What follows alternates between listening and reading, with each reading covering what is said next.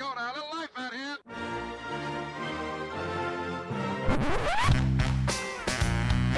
What the hell's going on out here? It's a lot of fun. Keep it fun. Hello, everybody. Welcome to the UK Packers podcast. As usual, I'm your host, that's the Diddy NFL on Twitter, and of course, follow the group at UK Packers. And its training camp is in full swing, but it seems to be all top secret. So the reporters I see are saying stuff like, Josh Deguara is practicing, but I can't tell you who with who. But all I can tell you is, eh. so obviously the national security depends on what goes on in Packers camp. Now, what I'd like to do is, is I'd like to reach out to some Lions and Bears and Vikings uh, beat writers, get them on the show and do kind of an NFC North roundup because it's very easy to get carried away with your own team. And if any of the training camp practice reports or anything to go by, um, as I said last week, I mean, it's going to be nailed on. You know, Super Bowl, nailed on, uh, going to win because every player is a world beater. AJ Dillon, he's only come into the league with Barry Sanders. That's all I'm saying. Barry Sanders, uh, Allen Lazard, uh, doing really well. Um, and, you know, Jerry Rice might look up to him. That's all I'm saying from looking at the training camp reports. But uh, all joking aside, uh, what I'll do is the same as last week. I'm going to run through the various days and we'll discuss together. Let's take a walk down uh, Training Camp Road and we'll discuss who's standing out, who's not standing out. And again, what I will say, a bit of caveat, let's take all the stuff uh, with a pinch of salt. So I want to get into some news stories, some sort of overarching observations, and then get into some non-news stories because, you know, the problem with this is is that we have the official dudes, uh, good buddy old pals, Wes Hodkiewicz and Mike Spofford had them on the podcast a good few times now. Um, you know, we've got uh, the other guys there like Aaron Nagler and um, Andy Herman and Zach Kruse and all these other fellas, Matt Schneidman and all that. And that's the other thing. Um, there's a reporter, Doherty, saying his own name wrong. Doherty. Anyway, um, so we've got all those boys in, but usually we get you know feedback from fans, um, and people that go to to watch training camp. Obviously, that's not happened this year. So the only thing that we can rely on is reporters that are there, and depending on their leaning or what story that they want, um, you'll get certain stories coming out. One thing that's kind of it, it's sort of perked up the ears. I would say pricked up the ears, but uh, anytime I say his ears pricked up, uh, then I get some weird messages. So, um, and I've said it anyway. So Tim Williams, his name comes up. Depending on who you talk to, it's a non-story. Some people say. Um, I sound like God damn it. I sound like Donald Trump. People say, but you're just talk online about him. Now, this is a guy who came from the Ravens, hugely touted by the Smiths. Both of them name dropped him and, and said how great he was. He's making some plays now. Depending on what hype you want to listen to, uh, some of them are, you know, that he's he's standing out. He's making a real name for himself. He's gonna solidify that spot uh, now that Kyler Fackrell's gone. Um, but of course, the other player that's really stood out as well is Rashan Gary and I see Mike Smith come out and said, you know, this is a guy with his physical attributes and his work rate, and he hasn't seen a guy like him fail in the NFL. And certainly from some of the reports, and we'll get into it now in a second, the the one on one stuff, we see Gary putting in a good performance. Now, I will hold judgment until we see it on the field, but certainly, you know. Um, I'm not one of these negative guys who look, oh, everything's really bad, right? So um, I'm excited to see him um, and judge him on on the, the upcoming year. Now, do I think the full season will go ahead? No, I think what'll end up happening is is that there'll be a massive outburst of COVID and we're not going to see it. And that's not me being sort of a you know negative Nelly here. All right, um, but I do think that's going to happen because Mason Crosby got the COVID. Now, he said that after he came back from getting COVID, that he's actually he, he's the best he's ever been. So I don't know whether we want to just go and let all of the Packers team get it, um, isolate, come back like Superman. I don't know. Uh, but certainly he feels um, super confident. But yeah, Tim Williams' name flying around. Another thing that struck me as well, and I'm glad someone else said it, that there's another body language expert out there um, in the Packer fandom, is that Matt LaFleur is looking more confident on camera. Uh, he's emotional, he's honest, but he doesn't seem as jittery to me. He seems like he's got his uh, things about him. And I always wondered that, you know, because even in his original sort of press conference, he seemed kind of Uh, he'd speak slowly. Um, he'd sort of stutter a little bit. Whereas I, I do feel the same, and I'm glad someone else says it. Maybe there's only two people on the whole planet that think this is the case or even care, but it's great to see him. Um, he's also looking very like Colin Farrell. That's all I'm saying. Um, but one of the stories for camp for me is, and again, I'll get into the tropes and the BS stories that I've seen. And I'm just like, oh, jeez, that's not a story. But one of the ones is is that there's veteran players that are standing out. You know, Aaron Rodgers is on point and accurate. Now, I do have in my notes here in the non-news stories section is that there's all this talk about Aaron Rodgers being extra accurate and I'm banging balls into nets, but like go to every single training camp and he'll drop some dimes into nets. It's it's no biggie. Now a nice touch is, and even he has to be pinching himself. I don't care how great he is or how great he thinks he is. Even um, is where he's tutoring Jordan Love, and he you know, because Jordan Love throws the ball and it smacks off the side of the net and falls down, doesn't go into its little pocket. And Aaron Rodgers gets up, and this made the news as well. And he sort of tutors him and then goes and bangs two into the net. Uh, but yeah, Aaron Rodgers being accurate, it's not really news. Sorry. Uh, the videos are nice and I like watching them. They give me warm, fuzzy feelings inside. But Aaron Rodgers being accurate, not a news story. Robert Tonyan's top knot, uh, also not news. Now, I do like a good hair related story because I still haven't cut my hair. Um, but my hair story and Robert Tonyan's top knot story is about the same on the news cycle. Who cares? Uh, the other one, Jamaal Williams, is excited that uh, AJ Dillon is here. Now, what I will say is Jamaal Williams, he's one of the nicest guys in the NFL. He's always doing his dances and interacting with fans and talking and joking with the media. And I don't know how many sort of little news drops, sort of sound bites thing that I've got off Jamaal Williams. He genuinely seems like one of the NFL's uh, nice guys. But they asked him about AJ Dillon. He said he's, you know, great that he's here and he's used to this bringing in talent and it helps the team. But what did you expect him to say? I mean, you know, you don't really get that in sports, do you? Like, oh, what do you think about this guy's coming after your job? Well, you know, I'm glad he's here and we can, we can learn from each other. You know, I'd love to be a fly the wall in his gaff because he's coming up to a contract year and if you look at his career trajectory, I mean, you know, him versus Aaron Jones. This Jamaal Williams came in before Aaron. He was expected to kind of, I don't know, it's, it's pretty arbitrary, but he was higher up on the depth chart. Um, and when he got put in, then got injured. That's when Aaron Jones got his uh, chance, and then he performed really, really well. The rest is history. So that's the narrative to Jamaal Williams' career. So here he is again coming into a contract year. This is likely his last year in Green Bay. Um, and then AJ Dillon comes in and is doing the business. And again, with a caveat, I mean, he's doing well and he's got big chunky legs and a big fat arse. I mean, you know, that's the that's the short and long of it all. Um, but yeah, not really a new story. And the thing, and here's the other one that Aaron Rodgers isn't just kicking Jordan Love in the balls all day during practice and mean mugging him. I mean, of course, and he's mentoring him, of course, because it isn't the case where Aaron Rodgers is the kind of disgruntled quarterback who getting on in years. Now, there's enough information out there to look at Aaron Rodgers' numbers and to see a decline, right? Um, but he still is superhuman. He can still do ridiculous things. And there was, you know, you have to add into the factor of McCarthy's last couple of years and tenure and the stories of him rolling his eyes and all of that stuff that, you know, didn't sort of cover Aaron Rodgers or McCarthy in glory. So there's that whole complexity to it. But he's still operating from a position of strength. He's still the highest paid player um, for the Packers, obviously. Uh, still chomping into a good bit of their salary cap. He's still the go to franchise guy. It's not going to be a case that they're going to have, you know, the likes of Alex Smith and then Paddy Mahomes comes in and does the business. Um, and there's a lot to talk about there as well with Jordan Love, I guess, with how he's performing and what the expectations are and how we're supposed to temper them. But look, uh, Aaron Rodgers comes in, is nice to Jordan Love. By all intents, Jordan Love is getting reps. Uh, he's getting. There's some sessions where they literally just say to him, "Right, you're running the offense now," albeit with the sort of second, third, fourth stringer guys or whatever, the second team offense. Um, so he's in there doing the business. But again, he's operating from a position of strength. But what I will say, um, in Aaron Rodgers' credit, is that he's he's been consistent over the years. I mean, there's the disgruntled lads who come out and say he's a crap leader, and you know people like to try delve into his family life without having a rashes of what's going on.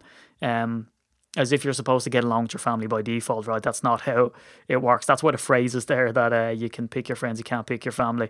And um, this isn't me, by, by the way, sort of saying, like, oh, let me tell you a story about my family. My family are great. Um, you know, there's that stuff that goes on there. But we've seen this sort of from teammates of Aaron Rodgers over the years that said he's a super nice guy, he's very, very helpful but more so that, and I've seen this over the last while, and I've discussed this for a couple of journals when I've had them on the podcast, is that he seems to be enjoying himself a bit more. Um, and we all see it as we mature. I mean, God knows how long I've been doing this goddamn thing. So I'm sure you know my personality by now. But even for me, I look back at, you know, 20 something year old me uh, in my early 20s and go, Jesus, I was a completely different person, you know, kind of more pent up and all that. You sort of learn to let stuff go. So he's just maturing, I guess, as he gets older, um, starting to take things less seriously. Also, he's on the back nine of his career, let's face it. Um, even though, you know, Tom Brady is going to play for forever. Um, so I think he's getting used to being able to enjoy it now, uh, which is good to see. So he's goofing around and he's lazing around on the on the field. But the other thing that came out that was interesting, though, again, it's one of these things. It's like the band that comes out that you listen to, and then you're happy with them, and then everyone just keeps talking about them, and then it kind of takes the shine off. So he came out and said that he looked back at 2010. Now it's practice film, so I was sort of thinking, oh, I want to kind of go back and look at 2010 game film and just see can I see any comparisons, which would be a big project, right? Um, but he said he was looking at practice Day from 2010, saw some of the things that he was doing, went out into this year's practice 10 years later, and decides to implement some of those things, and he's and it's paying dividends. I mean, you know, there is an awful lot of buzz about his footwork and his accuracy and his attitude and everything else. So I don't he wouldn't divulge what it was that he saw, but apparently it's making an improvement. And you can't like I don't know whether that's just him, you know, gassing up the media by going back to, you know, a Super Bowl team and, and picking out his performance and saying, I'm back to that now or whatever.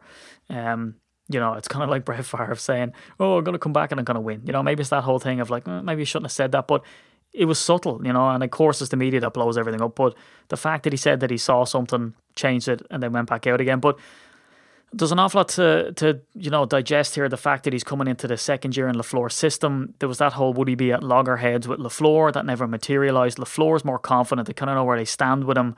He's more confident in front of the camera. Aaron Rodgers is on the same page. Um, they're not being sort of thrown off kilter by not being able to understand the playbook now. They're doing new installs. So yeah, it's an exciting time, and definitely that part of it um, is newsworthy. The fact that he's not being an ass to Jordan Love, I don't think is one because there's a totally different um, power dynamic there. Uh, another non-news story I saw as well that Matt LaFleur control football. Uh, I mean, this is you know a lot of people can. This guy was a quarterback in his past, and he's been around football his whole adult life. Now, does that mean you control football? I would say probably, which makes Mitch Trubisky the outlier because he's been doing the same thing, and he can't throw football. Um, but yeah, look, Matt LaFleur control football, great. Also, looks like Colin Farrell. We're, we're grand. Uh, Za'Darius Smith stood out again for me because this was a factor that I was looking at last year. So Za'Darius was a leader in the locker room. It's just that perfect storm of bringing in the right players, having hungry enough players, having a new coach and a new system, and all of that can go sideways if the right messages aren't given. But Za'Darius Smith came in was an absolute locker room and uh, on the field revelation, and he's coming in again. He gets injured in camp, which we'll get on to uh, later on. So, I mean, this perfect. This podcast is perfect for you if you don't really follow the day to day stuff with camp and who's standing out, and you just want, you know, to sort of hoover up all the news. I've done that like last week. I've sort of hoovered up all of the news stories that people are talking about and digested them and um, put them all into one story. But Za'Darius Smith gets injured throughout this throughout this podcast, and uh, but he's still out there and he's still teaching the young guys, which takes massive cojones, or as we say in Ireland, some leerody, because he's you know he's still a new guy, but he's taken on that leadership role and unabashedly gone out and he's teaching the new guys. So obviously Preston um, is a stalwart now too. Super experienced veteran, uh, but then Rashan Gary is trying to put in work and showing that dedication, really impressing everybody. Not only with his lean down physique, but also his work rate and his sort of attention to detail, and Za'Darius helping him get on with that as well one of the stories that I would have called kind of a trope, and I was going to call a trope coming into this, uh, was the performance of Tim Boyle. Now I know it's kind of a, pardon the language, but we can say this on Irish radio. Uh, it's kind of a piss take story in the sense of you know the Tim Boyle laser show and trying to get hashtags going. Which I'm loving Wes Hodkiewicz's coverage by the way because he's so um, he brings that nice bit of humor in. But anyway, um, you know, so Tim Boyle's doing well. It's a good thing because you know when it swings around. Now, who cares? Right at the end of the day, it was my initial reaction. It's kind of like we get carried away with these stories the same way with the whole Kumerow stories last year. Um, but it's good to see Tim Boyle doing well in the sense that if A Rod goes down, we might have someone serviceable. Now, his quarterback rating, as I said last week, was through the roof from preseason, but who cares about preseason? But the fact is that the better that Tim Boyle does and the more consistent that he stacks, you know, one practice after the other, which apparently every day he's coming out and killing it. Uh, make sure that we don't have to put Jordan Love on the field because, according to Matt Schneidman on The Athletic, uh, he talks about players that are sort of trending up and trending down, and he puts Jordan Love as trending down because he hasn't really impressed in camp, and nothing's really stood out where you're like, oh, he's special. Now, by all intents, and he's a complete outlier, and I'm not making this comparison from the off because that's really unfair. But when you look at the likes of Patrick Mahomes, apparently when they brought him into camp, he was doing stuff from the get go that people were like, ooh, there's something here with this fella. He's a little bit different. Um, with Jordan Love, there doesn't seem to be any reports from any of the reporters that I read that says that Jordan Love is sort of standing out and they can see that ability. Um, now, Larry McCarren came out when he did his Three Things video with Mike Spofford, and I think tried to temper the Jordan Love expectation because he starts talking about, you know, not only did he go where he did, um, not only is, is he in a small market where all the heat is on him, for one thing, he's had to deal with answering questions from the media um, they're also locking down what the players can and cannot say.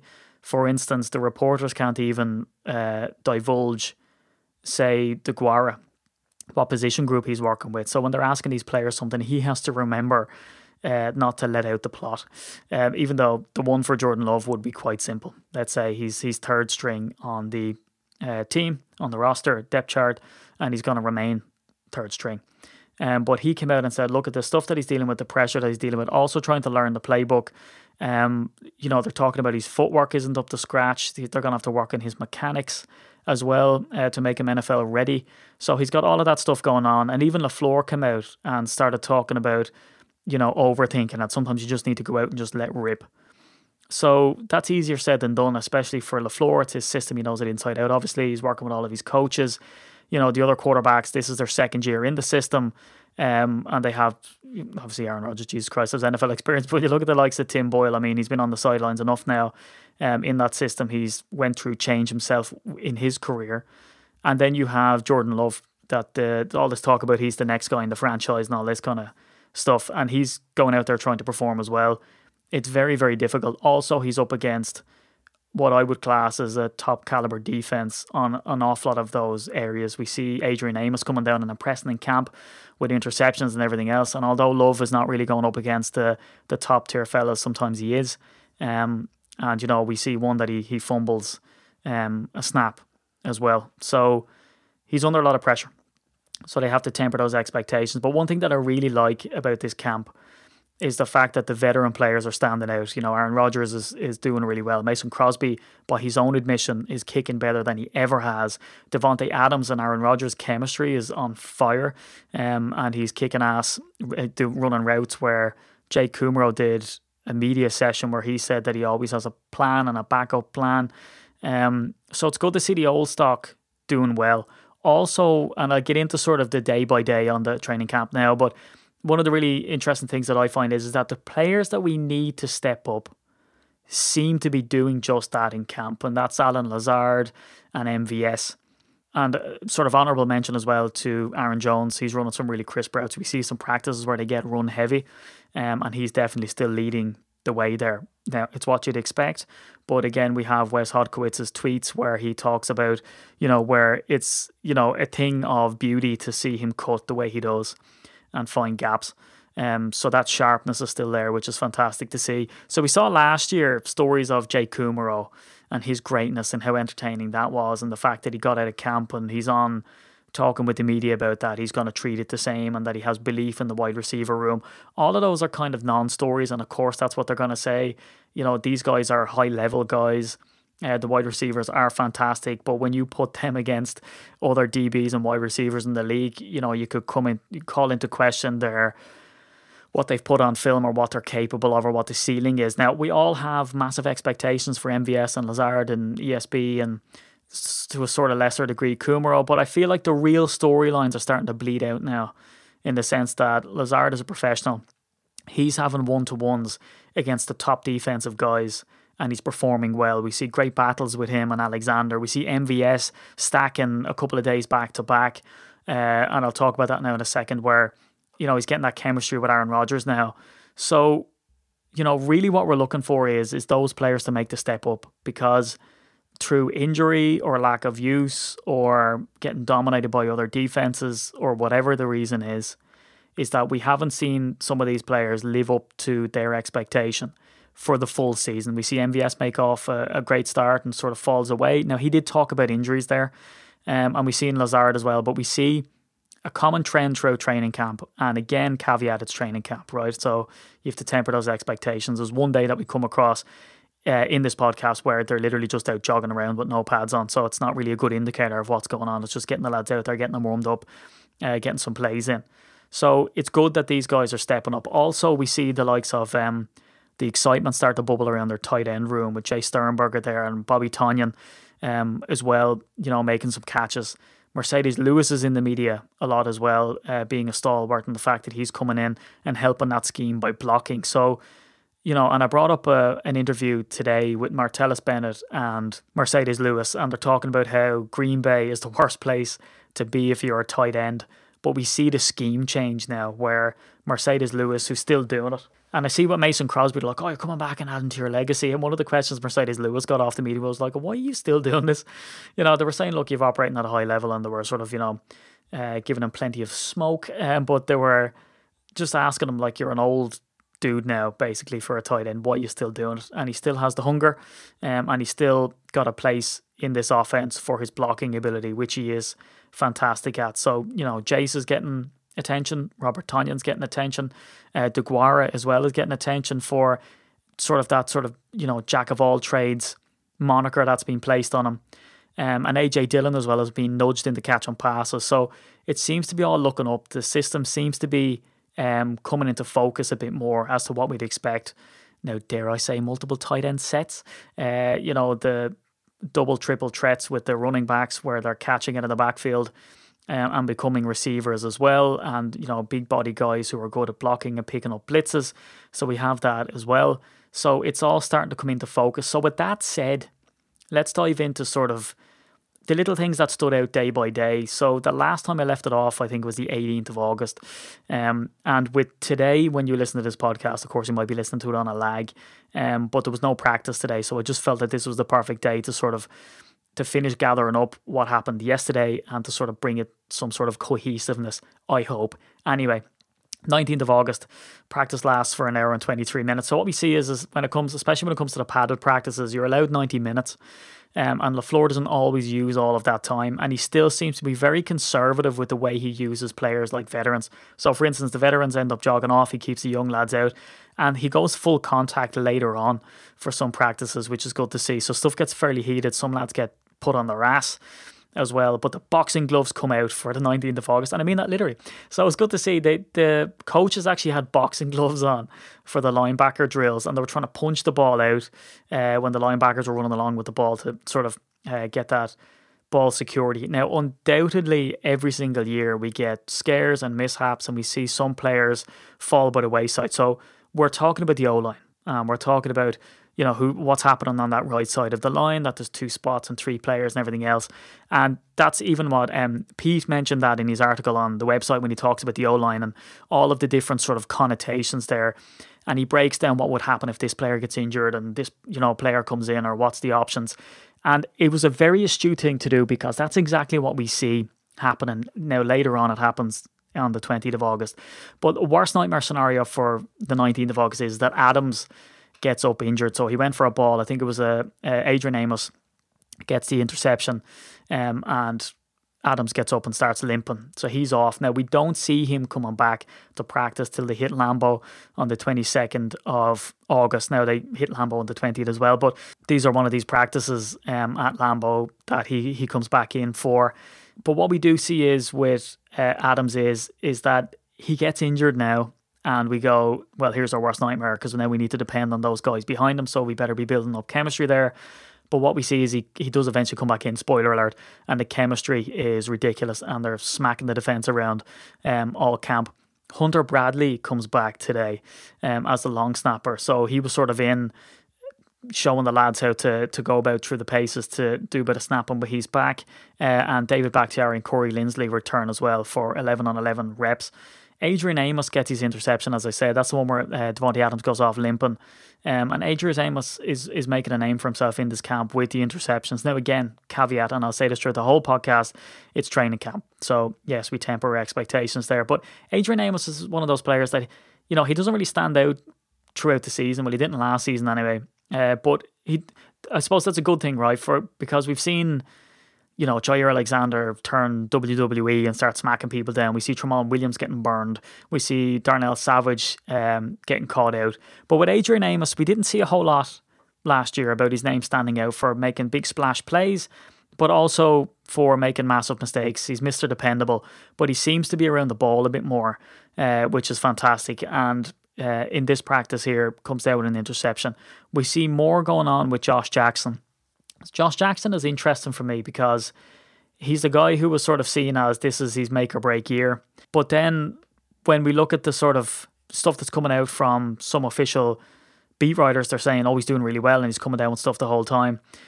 But if you look at Matt Schneidman's article on The Athletic, and I think it was only released today, he talks about that, yes, he's had positive plays and he always ends practice with a pass breakup, which is where I see it. You know, you always see like, oh, he ended. Um, actually, in this one, he had a, a pair of past breakups uh, to end the session. So he kind of leaves that flavour with you.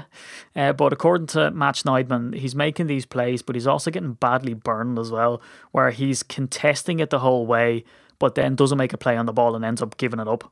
Um, so there's no point in looking busy, getting a few breakups, but then when it comes down to a money play, that you end up giving that up, um, which isn't great.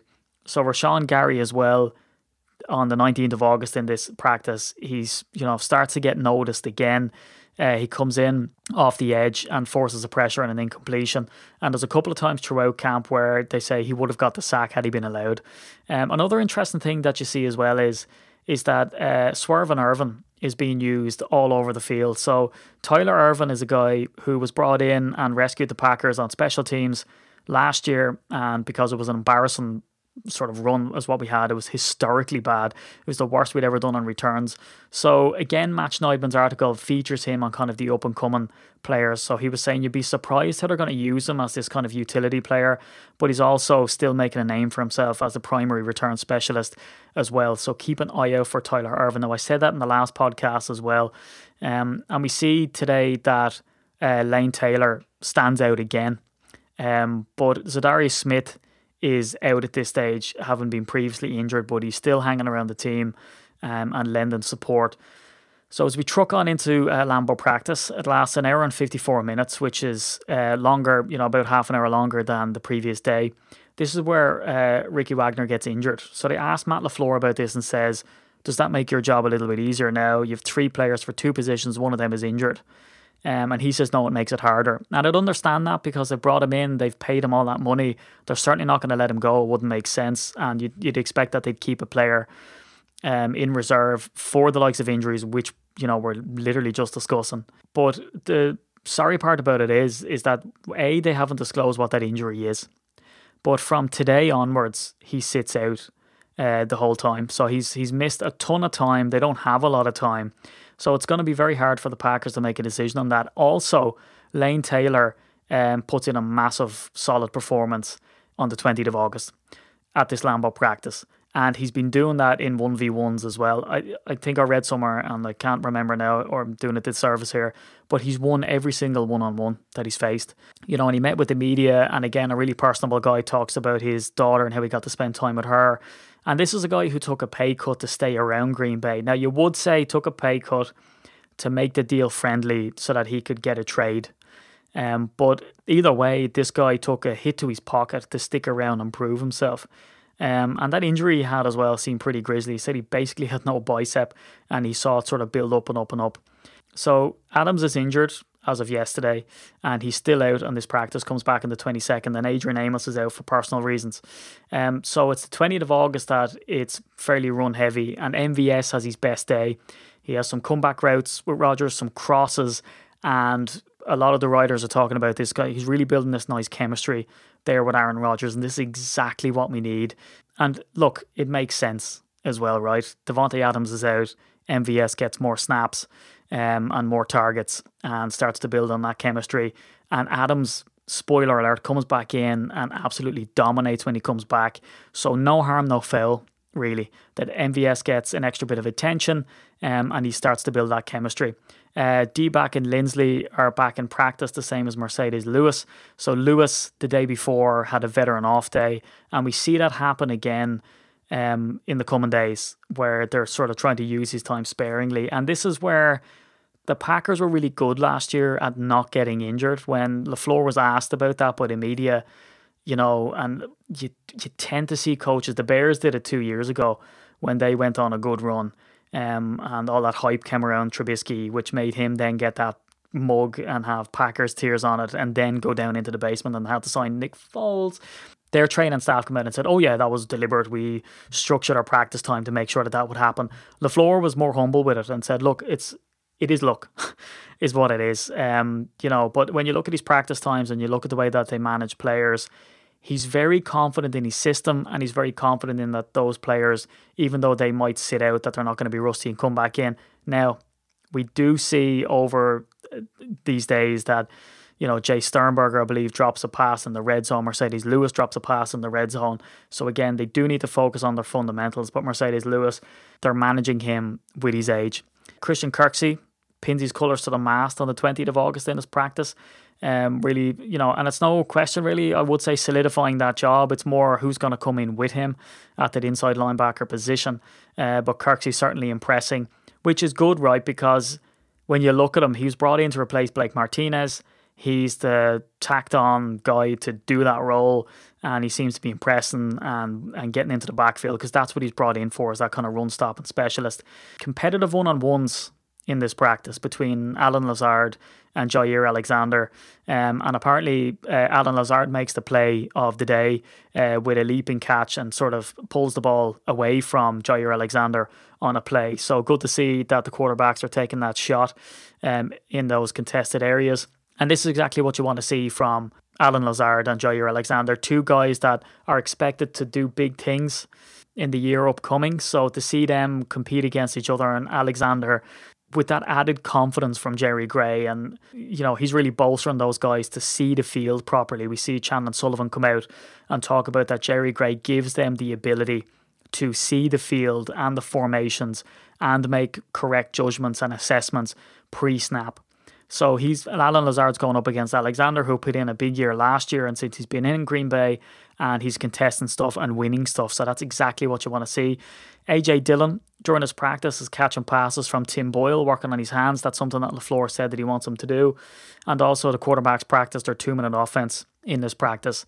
Now we see a sort of mixed bag stuff, eh, you know, on both sides of the ball. The defense end up winning the two minute drill when they come up against Aaron Rodgers. But LaFleur says that he's happy with that urgency. Uh, Lane Taylor, Elgton Jenkins, Kingsley Keke, all looking good today. And, you know, there was an awful lot of focus on the reporting of AJ Dillon with the hands and stuff, but there's a couple of reports and a couple of tweets from some of the reporters talking about just how good Aaron Jones um, looked in practice and the fact that he's he's leading uh, the field there, which is to be expected. Uh, but again, it's very easy when you focus on the young guys to forget about the sort of stalwarts out there that are still operating on a high level. Za'Darius Smith today, coaching some of the guys as well, uh, which is really good to see. But it's good to see that intensity uh, on the field. LaFleur commented on that intensity and it's good to see MVS start stacking, you know, back to back days of impressing there as well and building up that rapport with Aaron Rodgers. So the 22nd of August swings around, um, and this is the Lambeau practice. So they had a day off on the 21st. So we see Davante Adams back in pads. Za'Darius Smith uh, is out there, but still not in pads. Ricky Wagner, as I said, is still injured, and Adrian Amos is also out.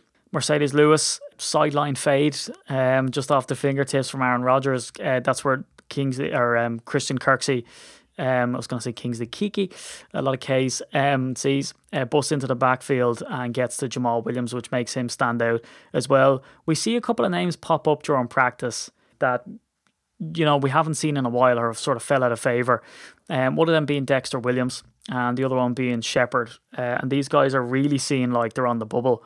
Um, but we see some nice plays from these lads as well. Davante Adams, he was injured and he comes back, and him and Aaron Rodgers are, you know, really going at it, and they've got that chemistry going. Jerry Gray, I think this is the day that they come out and start talking about how just incredible that he is and what of a hands-on teacher he is, and that I think it was Aaron Nagler pointed out that even when you know his players go out and make a good play on the ball and are successful, he's still over there and giving them you know, an awful lot of chat and an awful lot of teaching there as well. So Jerry Gray, they said that this is a guy who just does not stop chatting and does not stop teaching, and he's making an instant impact. MVS again, nice catch from Aaron Rodgers. So again, building up that chemistry. So again, this is where they talk about, and I think it was the recap of the day, or it was Insider Inbox, where they talk about that this is where he's just stacking success on success, and they're doing really well. I think this is the practice as well that they thought was a bit sloppier. So the defense started to really get in the face of the offense and start to gel a bit more, and they start to get more penetration into the backfield. And um, yeah, I think one of the remarks is is that after how blisteringly that it's gone uh, before this point, uh, it certainly is a little bit sloppier on this day. So 23rd of August, which is the seventh practice for the Packers. Adrian Amos back practicing then we see sort of a bit of competition and a bit more liveliness with the linebackers and inside linebackers. Uh, in fact, we see Marcedes Lewis on another rest day, and we see more sort of a really nice back and forth between um, the offense and the defense. We see Lazard impressing uh, by snagging a touchdown. Davante Adams is up to his old tricks. Jon Runyan, Runyon gets an honourable mention as well. So he's kind of come up the last couple of days, and they talk about his grittiness and you know, they go back to his father and the fact that his father had told him, you know, and his father was a Pro Bowler, and he was like, he only got there, and he was again late round pick. I think it was fourth round, and he talks about like if you want to make your name, you have to just work harder and grittier um, than everybody else. We've Aaron Rodgers banging out no look passes, Rashan Gary and Kamal Martin uh, both standing out. Kamal Martin's an interesting one. So here's here's a guy who is a rookie, and he's apparently uh, tacked on to have a big role in the defense. So they thought that he'd come in, you know, be a special team specialist or kind of a leader there to be strong there. Uh, but he's really making a good run um, and he's surprising people. And I don't know what coach it was that said that he's taking it from the computer screen and he's putting that on the field. And the fact he's able to do that as a rookie is really surprising. This is where we see Davante Adams make a big gain and he embarrasses Josh Jackson. So this is kind of, I guess, what Matt Schneidman's talking about when he talks about Josh Jackson and the fact that yes, he's making big plays, but he also gets burned big too. So I think with him, let's temper the expectations and not get too carried away. Mason Crosby, Mr. Dependable. Uh, this is a guy who said he's kicking the ball better than anybody else. And again, his interviews are always solid. Uh, if you're going to watch one interview, I'd say go back and watch Mason Crosby. He's always really honest. And just the stuff that he went through last year, the fact that he faced a kicking competition with Sam Ficken, and he was dealing with all of that stuff with you know his family like the fact that there was uh, we all know the story. I don't want to get into it and sort of um uh, have this big long protracted thing about it but the the stuff that he had to suffer was unbelievable. So he talks about discussing with his wife and you know whether he would go back or not and he actually gets covid um, and he decides to he isolates and does all that stuff. His symptoms aren't really that bad, and then he comes back and he's kicking better than ever. Um, so again, Mister Dependable. An interesting thing at the end of this practice is the fact that Lafleur, and we see this happen again. He allows live tackling with the younger fellas. We also see the fact that Love gets control of the offense and takes every snap during this period. And we see Dillon getting knocked on his arse as well with that live tackling. Um, Ty Summers comes in and you know gives the honors. So it's good to see that sort of fiery competitiveness and the fact that although it seems that his modus operandi is to, you know, protect players and give Marcedes Lewis his rest days and all this good stuff and really try and manage those injuries. The fact that he's live tackling goes to show that, and I guess the rationale is that they've no preseason to do it in. So they might as well do it against each other, uh, which is the case. And love getting his chance as well to grip it and rip it in that practice with Tim Boyle standing on the sidelines and not getting any anything involved.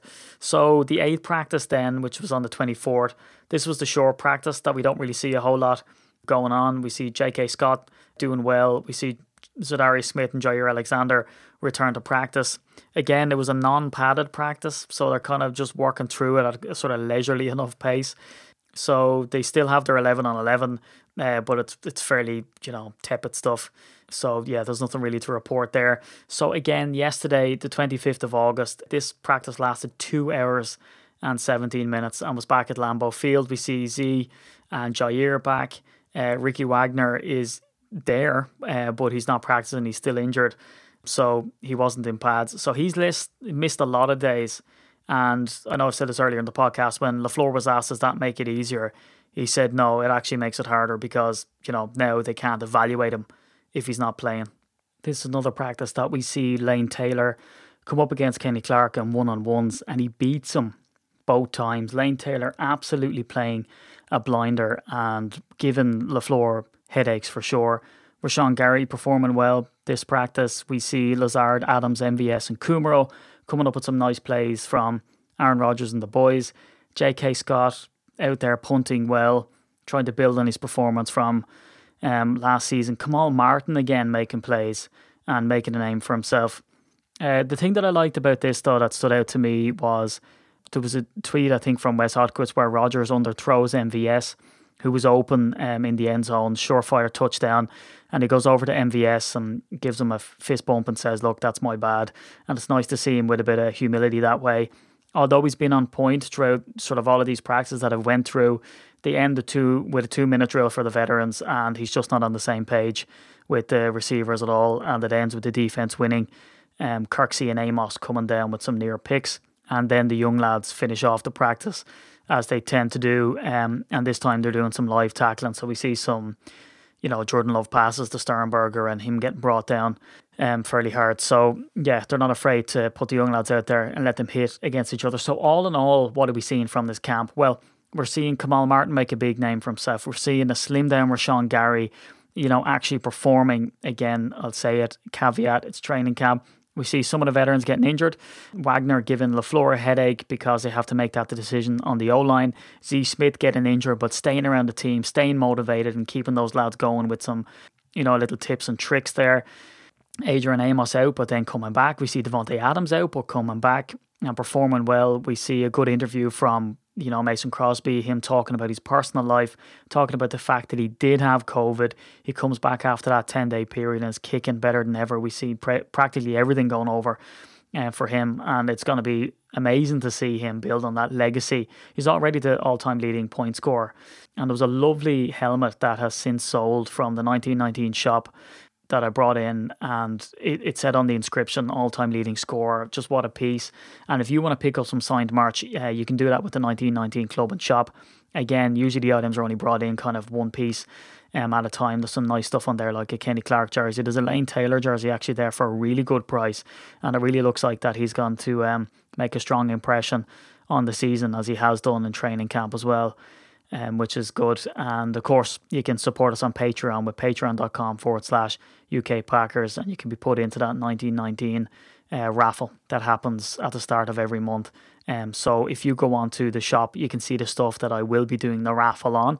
It's usually a jersey and a picture, but like I promised on one of the YouTube videos, which is youtube.com forward slash UK Packers, um, I said that I will hopefully try to do a draw with two jerseys, which would just be a dynamite uh, prize. Um, so yeah, look, uh, it was great running through that. It's great to have Packers football back and have all the content going. Uh, keep it here for your sort of rundown on everything that happens um, in training camp and Packers uh, before we hit the season, and hopefully, you know, we can get a good few games under the belt before any sort of hairiness comes in, um, and all that good stuff. And of course, you can get onto Facebook, Twitter, and Instagram. And of course, you can follow me at NFL on Twitter as well, and the Paddy Packer so racist um, on Instagram too, if you're so inclined.